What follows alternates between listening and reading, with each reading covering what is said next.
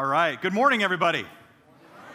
Out of joy, the church multiplies. Everybody say multiply. multiply. That is the story of the early church. If you are just getting caught uh, up to speed uh, here, have been away for a few weeks, or maybe this is your first time here, just need a reminder. Uh, that is kind of your catch up on the book of Acts. I don't know if you've ever had that uh, feeling where you've been running behind and you get to a movie and the previews are already done and they're about 10 minutes into the movie. Ever had that feeling and you have no idea what's going on? Well, we don't want you to have that feeling today when it comes to the book of Acts. So that was a little reminder for you of what's been going on. There's been a lot happening, so much so that that's just the highlights uh, of it. And today we are halfway through this sermon series called The Summer of Acts that we've been going through at all of our campuses. And I hope that you've been following along because there's so much to cover that we can't cover here on Sunday mornings. And so you can read along as you always can in the daily Bible reading. So, first of all, if you don't have a Bible, we really do mean that. We would encourage you to take one home so that you never come walking through those doors without a Bible. That's your free gift from us today, as well as in the Welcome Center, back by the TV out there, there's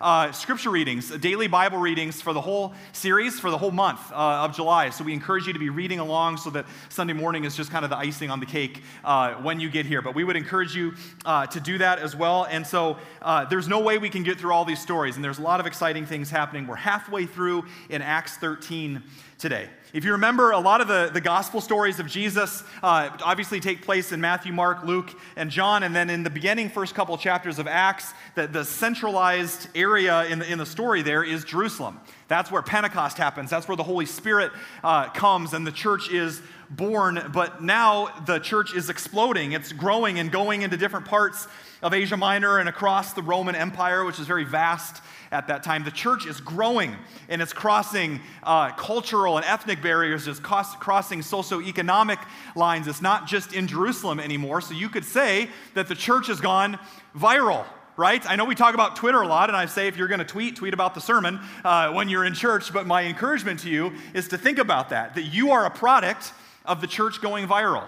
If you're on Twitter and a tweet goes viral, what does that mean? It means that it's going all over, right? There's nothing that's going to stop it, stop it or stand in its way, and that is the church. We are here because there was a group of people a couple thousand years ago that were willing to put God's mission ahead of their own agenda and personal preferences. Let me say that again. We are here today because there was a group of people there in the early church that were willing to put God's mission above and beyond their personal preferences or their agenda for what the church should be like. Because in every day in age, there are there's churches there's organizations there's groups of people that have the temptation to turn inward rather than turn out. And the church has always been this way. No matter what size a 5 or 50 or 500 or 5000 or 50000 every church has the tendency to turn inwards. But lest we forget that the church has always been made up of broken messy people just like you and i who unfortunately have the tendency to seek our own comfort and our own preferences above what God wants to do. Some of you have heard this story from the early days of Hope. I've shared it during our, our new member class uh, a few times. But uh, there's a story from the early days uh, of Hope way back in the day. Go ahead and go to that next slide. This is actually a picture of the first Rally Sunday at Lutheran Church of Hope ever. There's Pastor Mike over there on the right. Just a huge crowd there that day, uh, as you can tell. Like, that was it, right? Well, Hope kind of grew from there a little bit. And the story goes that Hope had grown to about 300, about what we've had here uh, between our services uh, this morning. And so the church had grown and it was getting a little bigger, and some people were getting a little uncomfortable with that because they really liked smaller church, the style of having a smaller church. And so they were having a council meeting of all the leaders of Lutheran Church of Hope, and somebody stood up and made a motion. They said, you know what? This is getting kind of uncomfortable. I liked it when the church was smaller, and that's why I came, and because everybody could know each other, and we were kind of like a family, and it felt really close. And I don't want to get too big, because you know, when a church gets big, it gets kind of surfacey and impersonal, and you can't know people. And so they said, I think we should just cap it at 300 right? And if you know a little bit about Hope's story, you know how hilarious this is and how God was just chuckling along the whole way and said, Oh, you have your plans, right? But God is the one that determines our steps. And somebody said, You know, I don't know. I think we should maybe just pray about that a little bit and hold off. Let's just table that until next month's agenda meeting. Well, during that next month, Hope grew by another 100 people. And so now we have 400 people. And so then that council meeting happened and the agenda item came up, and then that same guy stood up and said, okay, so who wants to tell those 100 people that they have to leave? Right? That's how hope started with this temptation to turn in rather than out, to seek our own comfort and our own preferences. But when it comes to church, hear me say this bigger is not better, smaller is not better, better is better. Everybody say that. Better is better. Say that together. Better is better, right? And better means being obedient to what God is calling us to do and be as a church, regardless of what we want. This is God's thing. It's always been His thing, not ours. We're the body of Christ. And so it's about his agenda, not ours. And so bigger isn't better, smaller is better, better is better. And that means being obedient to what God is calling us to do. And we're going to leave the results and the size of the church and the style of the church up to him. And the reason that we do that is because there are tens and thousands of people in these neighborhoods around here in the greater Des Moines metro area that don't know Jesus or don't have a church home. And until that is no longer the case, our job is not done. Amen? That's who we've been called to be, to reach out to the world around us and share the everlasting love of Jesus Christ. In every group, in every organization, every church repeatedly faces this temptation to turn in, to build fences and to keep some people out and to keep us in or to stay comfortable with our holy huddle. And that's why Acts is so important. That's why it's not just some history book that you, that you have in front of you this morning. This is our story. And across the, the history of the church, we can learn a lot from the temptations that come our way as the church grows of how to not lose our mission as we grow, to keep a sense of urgency when it comes to the gospel. We did a sermon series a couple months ago, and one of our topics, the questions we posed was Isn't hope big enough already? Why do we keep need inviting people or starting more campuses and things like that? Is, isn't hope big enough already? And the way we respond to that is big enough for who? for you and what you want it to be? Or big enough for God? And that's why we're called to never stop growing and lose our mission. And so we turn to Acts 13. So if you have your Bibles, open them up to Acts 13. And we're going to start with a story that we heard read for us this morning in verse 44 and 40. 5. As you're turning there, sometimes it's helpful to get a, an idea, a picture um, of where all this is happening. So if you read like the first 10 or 11 chapters of Acts, most of that is happening in Jerusalem, which you can see on this map is in the bottom right, or your, yeah, your right, my left down here in the corner. But if you draw a straight line up north and go up, it's kind of like going up to Minnesota, heading up to Antioch up there, the, the land of uh, not lakes, but the Mediterranean Sea, that's where our attention turns now. So in Acts 13, the shift focuses from, uh, we, we shift our focus from Jerusalem to Antioch.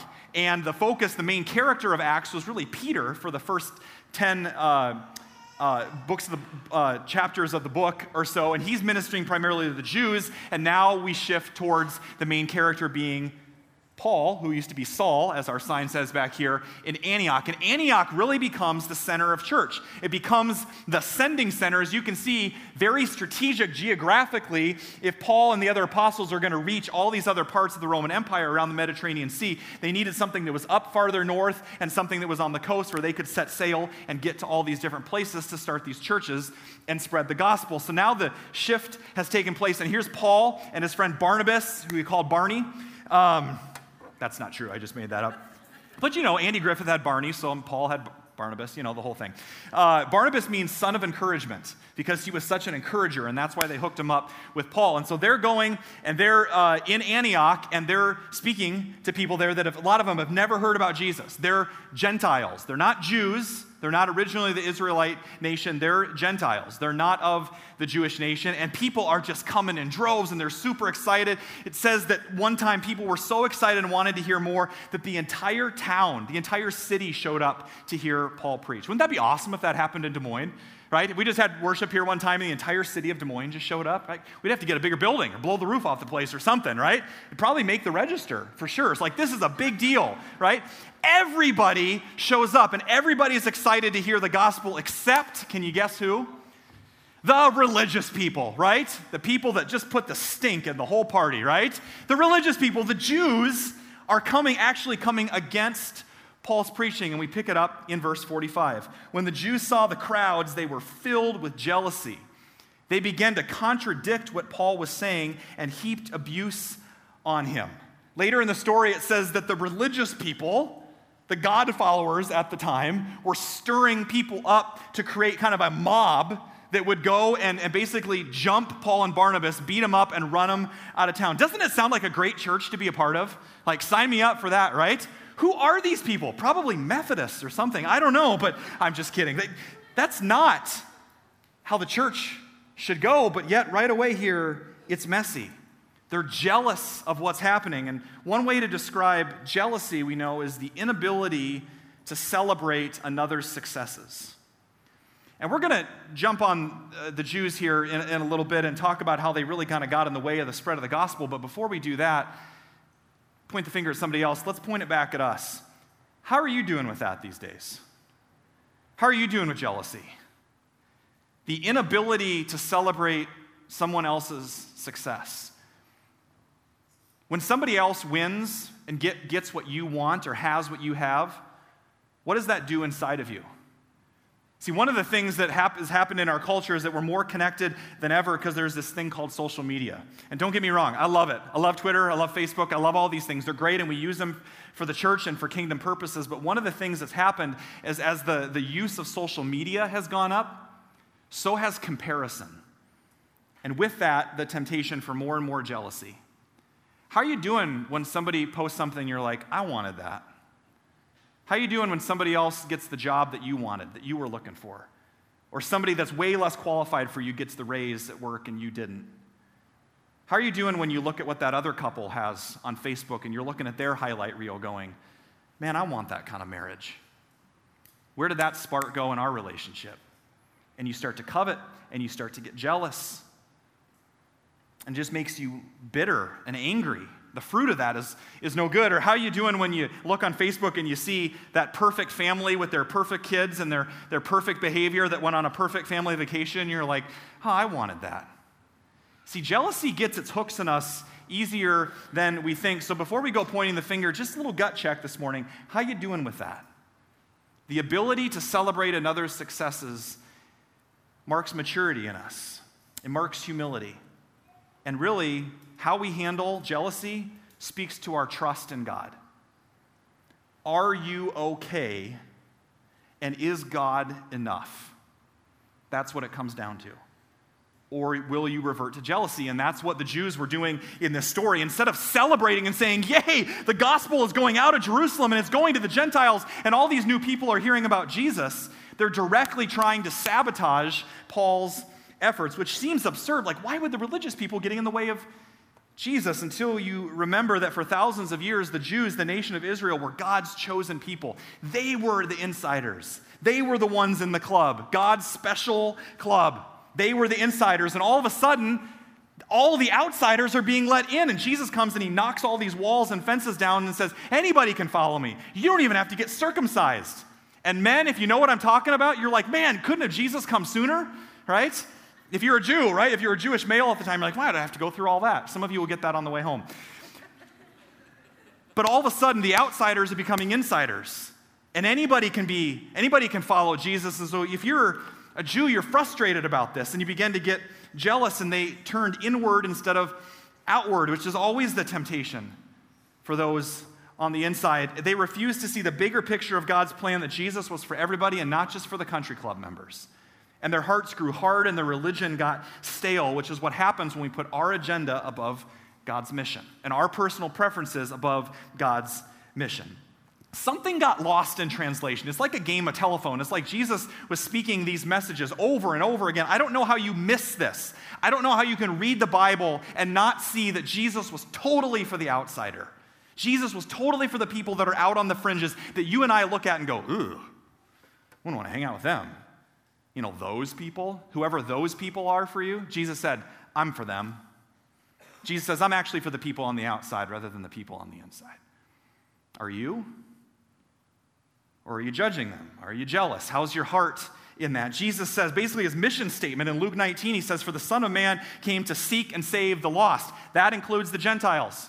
It's only been a couple years since Jesus told them in Acts chapter 1 this is what he told him. Acts chapter 1, verse 8. Let's read it together. You shall be witnesses to me in Jerusalem, in all Judea, in Samaria, and to the ends of the earth. Everybody say, ends of the earth. That includes everybody, even the people that aren't like you, even the people that you are annoyed by, even the Gentiles, if you're a Jew. How did this get lost? Something got lost in translation. And I was watching uh, some commercials on YouTube a while back, and I love just watching funny commercials. And this one is from a couple years ago. It's from a, a language translation software that helps you learn other languages. And I could not help but see this, and just another reminder of how even the most important messages can get lost and misheard in translation. And so this is a uh, an officer in the German Coast Guard on his very first day, and watch how he just totally messes up a really important message. Take a look. Yeah, what are you thinking about, right? That's a great commercial if you're a language translation software, right? The most important messages can get lost in translation. He totally, totally botched it, right? And I don't know, but I think about that when it comes to our understanding of Jesus' mission when we turn in instead of out. Jesus says, Don't lose this message, don't miss it. I'm for the outsiders. I'm for the down and out. I'm for those people that think I'm the last person that would ever step inside a church building. I'm for you, Jesus says. I'm for you that are at the end of your rope. I'm also for you that think you're good enough this morning, that have built up all these walls, think I'm good, when deep inside you're hurting, or you're broken, or you're lonely, or you're desperate for community. Jesus says, I'm for you. Let's stop building up fences in case that was never the goal of God's people. The reason that Jesus says, I've called you to be witnesses, is that was the original intention for the Jews. Ironically, the people that Jesus had the biggest issue with were his own people, the religious people, the Jews at the time, right? God's original intention is that they would be a light to the nations. Let's read this together from Isaiah chapter 42. This is God speaking to his people long ago in the Old Testament. I am the Lord.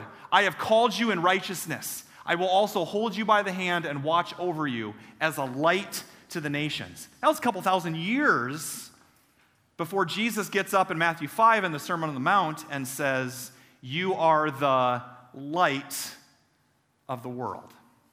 You see, God's original intention for the church, for the, for the nation of Israel, is now being fulfilled by the church. Jesus says the Jews couldn't get it done, so I'm blowing the doors off the whole thing and saying anybody can be a part of this. And you, my chosen people now, the church, are called to live your lives in such a way as what Israel was supposed to do, that all the other nations around them would look at that and say, I want their God. I want that kind of a relationship. That they would, just by being themselves and being so loving and so generous and compassion, uh, compassionate and gracious, that other countries and other cultures around them would look at that and say, I want to know your God.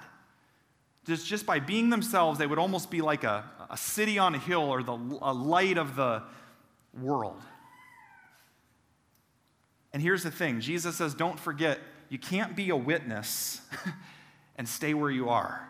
You can't be the light and only stay in the light. You have to go and pierce the darkness. How many friends do you have that aren't churchy people? How many friends that you have that are genuinely outside of the church that don't know Jesus? It's really hard to be the light when you only hang out with the light. It's really hard to make disciples when you only hang out with disciples. We are called to be on mission. God's heart for us as his people has always been to be that light that shines in the darkness, or to be, a, to be like wells of life giving water in a, in a dry and thirsty land out in the desert, that we would build wells, that we would be places where people could, that are thirsty, could come and get a life giving drink of water to know Jesus Christ. I like to think about this. There's a fun little story that I kind of want to draw out for you on the whiteboard here this morning, but a while back, there was a, a, a, tourist, a visitor uh, that went to Australia, and he went into the outback and he went to a cattle ranch and he was intrigued because he saw just you know similar to you would go to uh, one of the plain states here and see these huge open cattle ranches and every one of these marks would, would, would mark cattle there was just the cattle and livestock all over the place there in the australian outback all over the place but what he noticed and what he couldn't understand is that different than the us there was no fences around and yet all the cattle seemed to stay organized. And he was concerned and intrigued by this. And so he asked a local rancher, How in the world do you keep track of all your cattle? How in the world do you keep your cattle in and from wandering away and, and, and keep other cattle out? Well, there's no fences to keep people in and out. And the rancher replied, Oh, that's no problem. Out here in the outback, we dig wells instead of building fences. You see, the rancher said there's no need to fence cattle in when they are highly motivated to stay within range of water, their most important source of life. And what we've discovered is that you just plant wells in these thousands of miles and acres upon acres. If we just plant these wells, you don't need to fence people in. People are going to naturally gravitate, cattle are naturally going to go where there are sources of life. We build fences, we build wells instead of fences. You see, in Acts 13, while the religious people were busy building fences and saying who can be in and who can be out of this whole Jesus movement, Paul and Barnabas were digging wells all over the Roman Empire, digging life giving wells and planting churches and mission outposts of the gospel where people could come and experience the life giving water of Jesus Christ. Is it any wonder then that in John chapter 4, Jesus goes into Samaria and meets with the woman at the well? Jesus spends most of his ministry tearing down fences and meeting people, and here Jesus meets this woman at the well in Samaria, which he goes out of his way to go into Samaria. If you know anything about your Bible history, you know Jews and Samaritans don't mix. Jews and Samaritans are at odds. As, as far as Jews were concerned, Samaritans were, were they were heathens. They were so far from God. The best modern example I can give you of this is that to Jesus as a Jew to go into Samaria would be like a, like a Hawkeye fan to spend a weekend in Ames or something like this. Just despicable, right? I mean, that's why we're planning a campus in Ames because God knows they need Jesus up there, right? I'm just kidding. I'm just kidding, right? Just had to slip that one in there, right? But the reason we're doing it is because there are tens and thousands of people in Ames that need the love of Jesus Christ. And so we want to plant life giving wells up there. And so Jesus goes out of his way and meets not only with a woman who was lower on the ring of society back then, and Jews aren't supposed to talk to women, no man is supposed to talk to a woman alone, let alone a Samaritan woman who is our enemy. Jesus goes out of his way to meet with her, and he says this to her while they're sitting at the well. She's had five different husbands. Her life is a mess. And Jesus doesn't condemn her, he doesn't heap judgment upon her. He says, Whoever drinks the water, he says, you, you keep coming back to this well again and again. You're going to be thirsty again and again. Jesus said, Whoever drinks the water that I give them will never thirst. Indeed, the water that I give them will be, be a spring of water welling up to eternal life. Jesus says, My mission has been and will always be building more wells instead of fences to keep people out. My mission is to bring living water to those who are desperate for it, even if that means moving people's cheese, even if that mo- means making you slightly uncomfortable. You do know that Jesus' primary goal for your life is not to make you comfortable, right?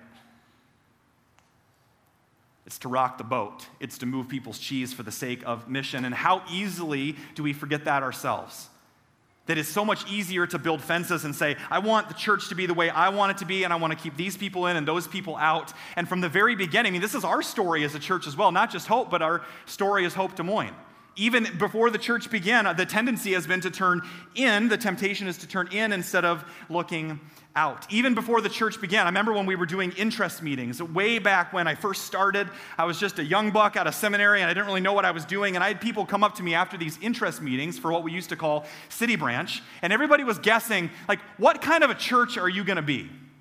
Because, you know, hope in the city, I mean, this could be really cool. I mean, oh, there's all sorts of cool people. All the hip people live downtown. I bet, I bet you're going to be the hipster church, right? And you have to be really, really cool to fit in at Hope City Branch because that's where all the hip and cool people are going to be I'm like, well, we can't do that because I am just not that cool and I'm never going to be cool. And so that we can't be that. And so people are like, well, you know, that would be one way. And you could say, we're going to be the hipster church and we're just going to build some fences and just label that's who we're going to be. That's what our well is going to be known for.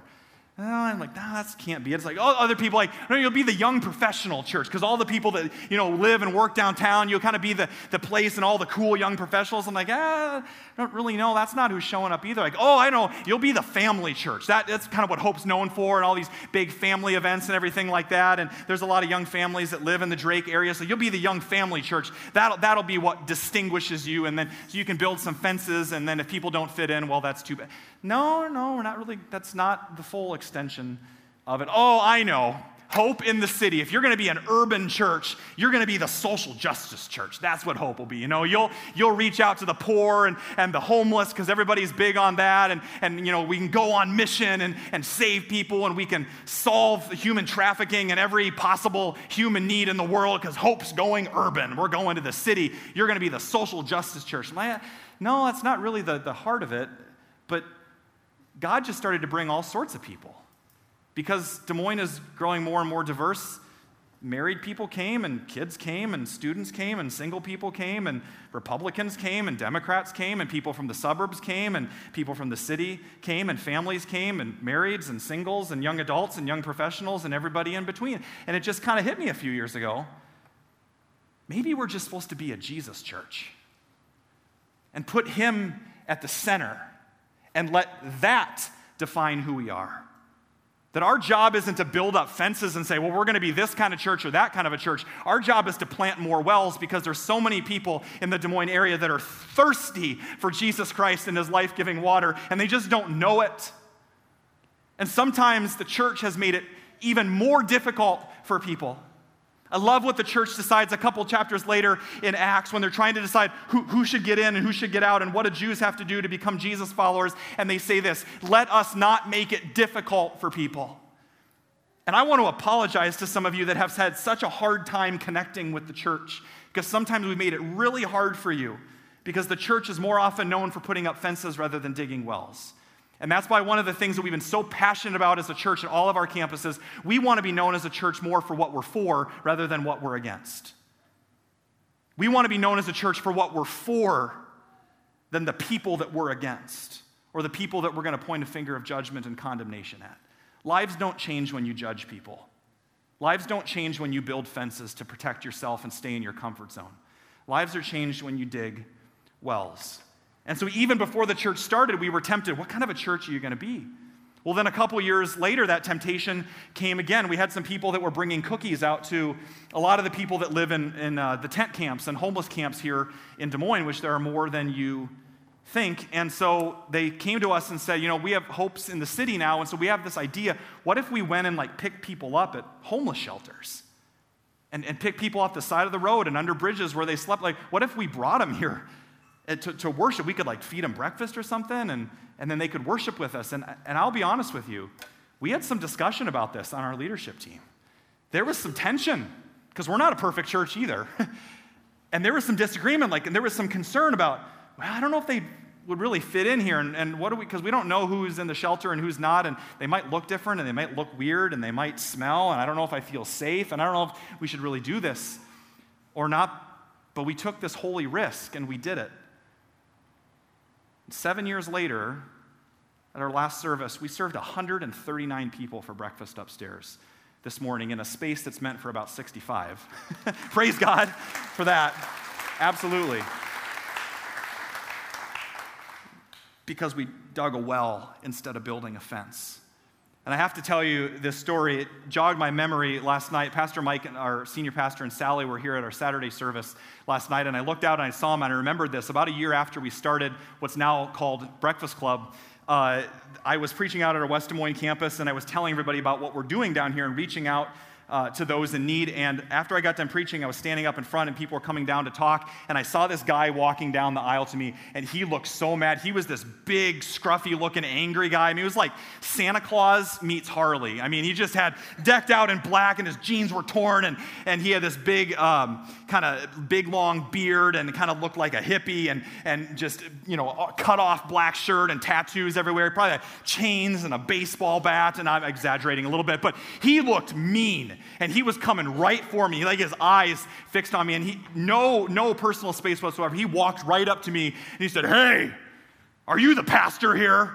And I'm like, oh my word, I never thought that it would end this way. I am going to die. I'm a year into this thing. It's my first real job, and I'm going to die right by the pulpit here, right? I'm glad that was a good, my good last sermon. He's like, Are you the pastor here? And I'm like, Uh, uh, I, I'm, I'm one of them, he said. And He said, What's your name? And I'm like, I am not giving you my name because I don't want to die right here. So I'm like scrambling. I'm thinking, I'm like, uh, Mike Housholder. I said, No, I didn't say that. I, I said, It's John Annenson. He looked at me and he said, Annenson, I've heard about you. And I'm like, Oh, crud. Uh, I've heard about you. And he said, I want you to remember this. Whatever you're doing down there, meaning here, don't ever stop.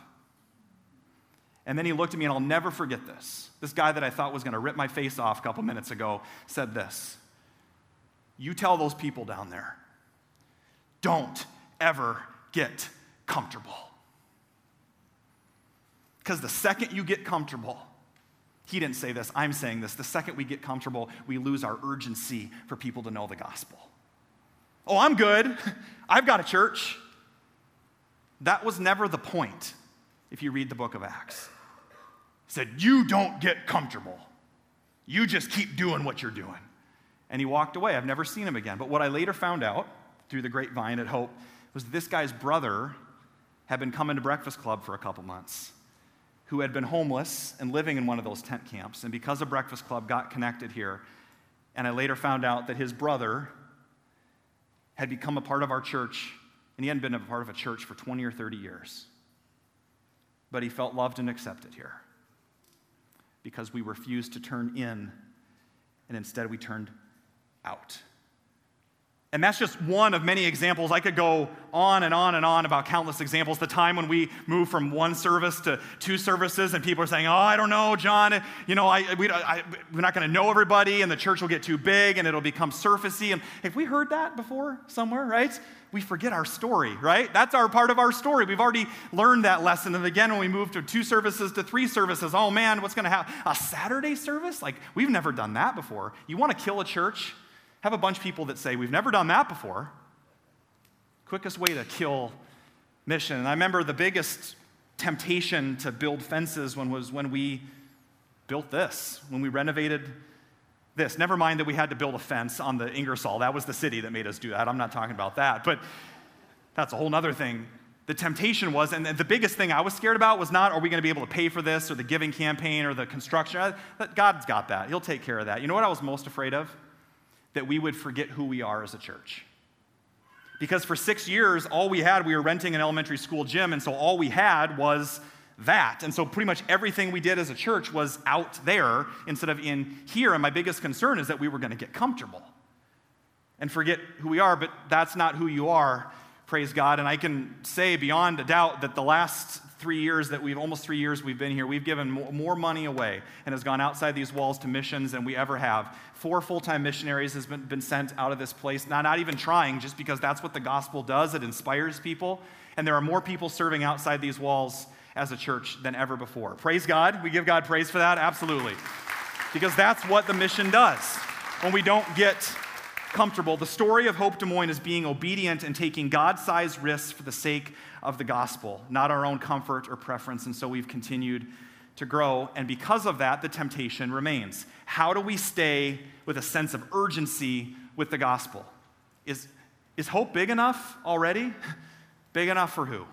So I want to send you home with a couple ideas that you can grab a hold of today. How do we continue to dig more wells than build fences? How do we continue to live out our mission as a church and not get distracted as they did here in Acts 13? Well, there's two things I want you to know, and they both start with radical. Everybody say radical. Radical grace and radical invitation. That's how we do it. That's how you build more wells. That's what I believe God is calling us to radical grace and radical invitation. First, radical grace. There's no doubt that God crosses our path with people that, that need to hear, like the guy that came up, the gentleman that's been coming to Breakfast Club. But sometimes God calls us to go to them, and sometimes He just brings people to our doorstep. And we've had thousands of people over the last nine years just walk in, and maybe just like you this morning, wonder is this the place for me? Am I going to be known here? Am I going to be accepted here? Maybe you've come in a time or two wondering that yourself. Do you, do you remember the first time that you came here? and you kind of wondered, is anybody going to notice me? I mean, it's hope. Am I just going to be a face in the crowd?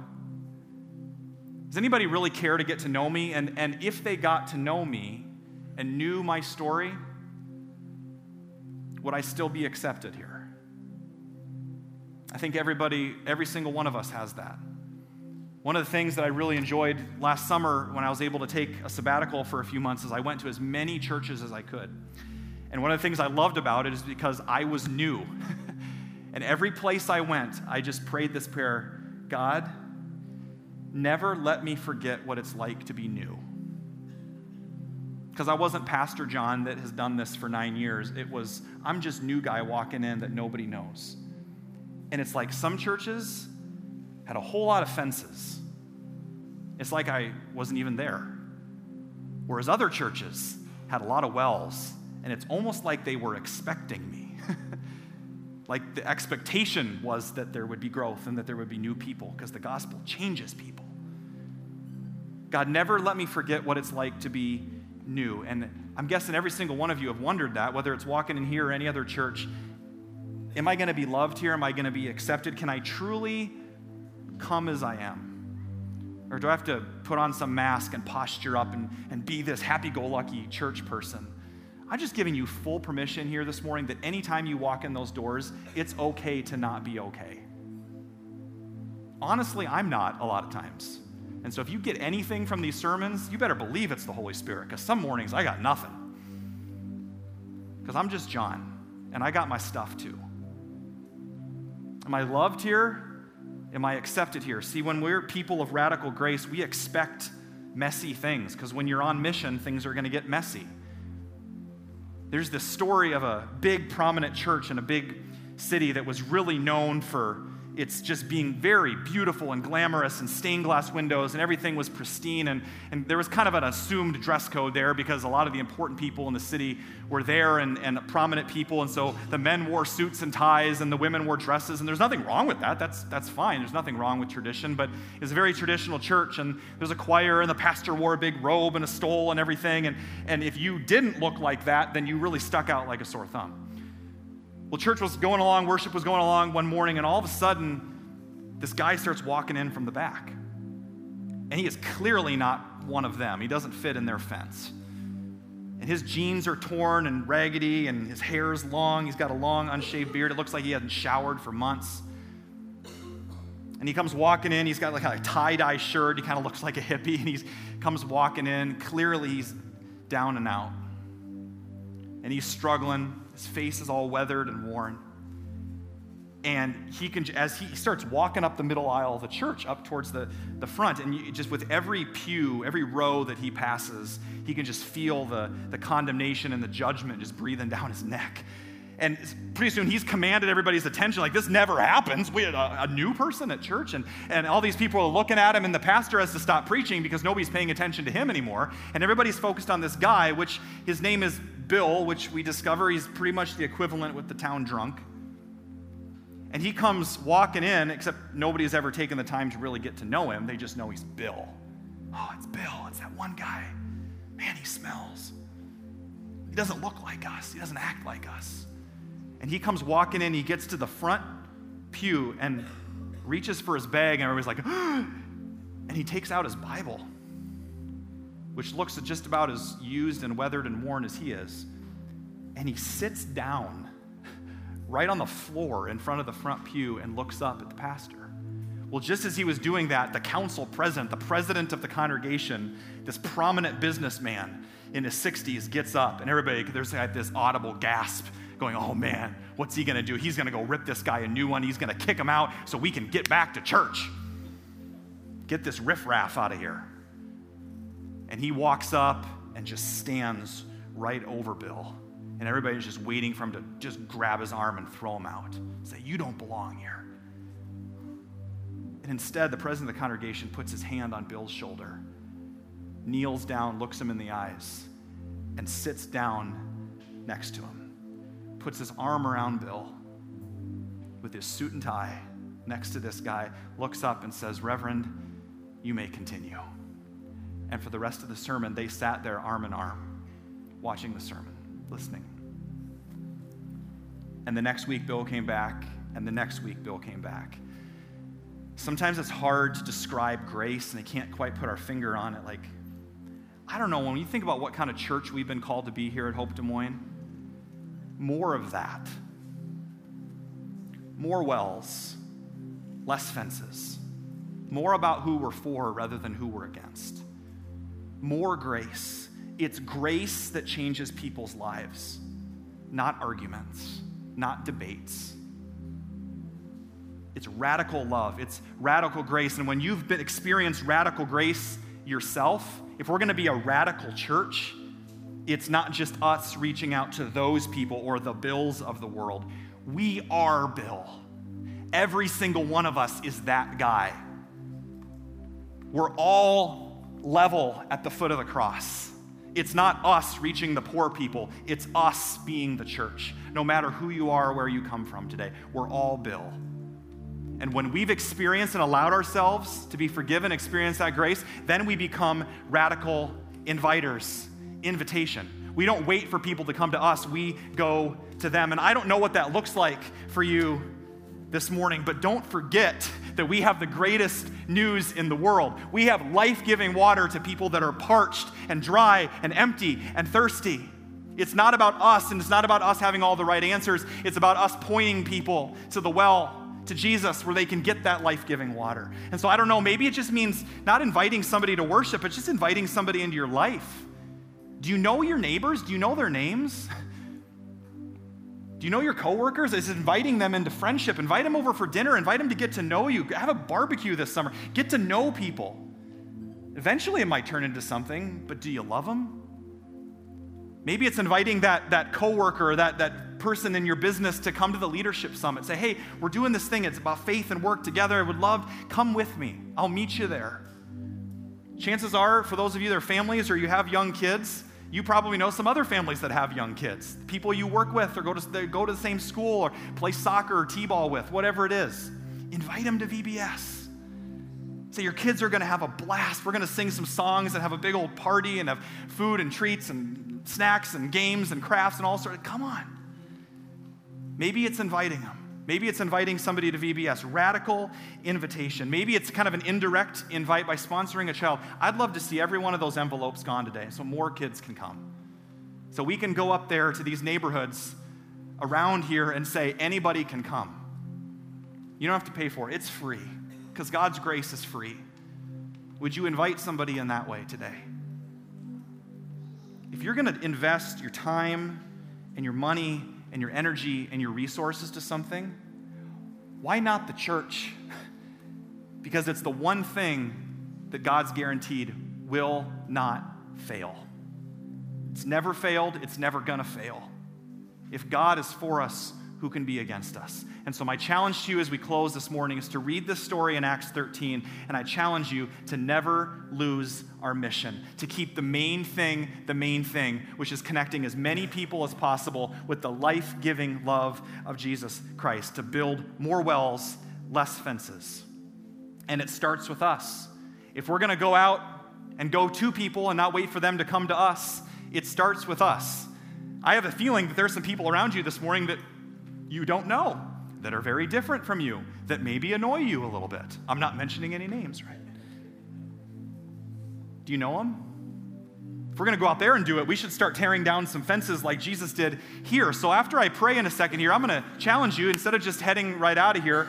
Folks, we're family. We should get to know that your family members, your brothers and sisters around you. And I want you to find somebody purposely very different from you. This will be a lot of fun to see who you come up with, right? Younger and older, people from different walks of life, different backgrounds, people with less hair like me or more hair like some of you. Just find somebody that's purposely different from you. Learn, look them in the eyes, shake their hand, and get to know them, get to know their name, and ask them, How did you find out about hope? What, what brought you here this morning? And let's spend some time tearing down some fences so that we can go out and build more wells for the sake of the kingdom. Amen. Let's stand and pray together.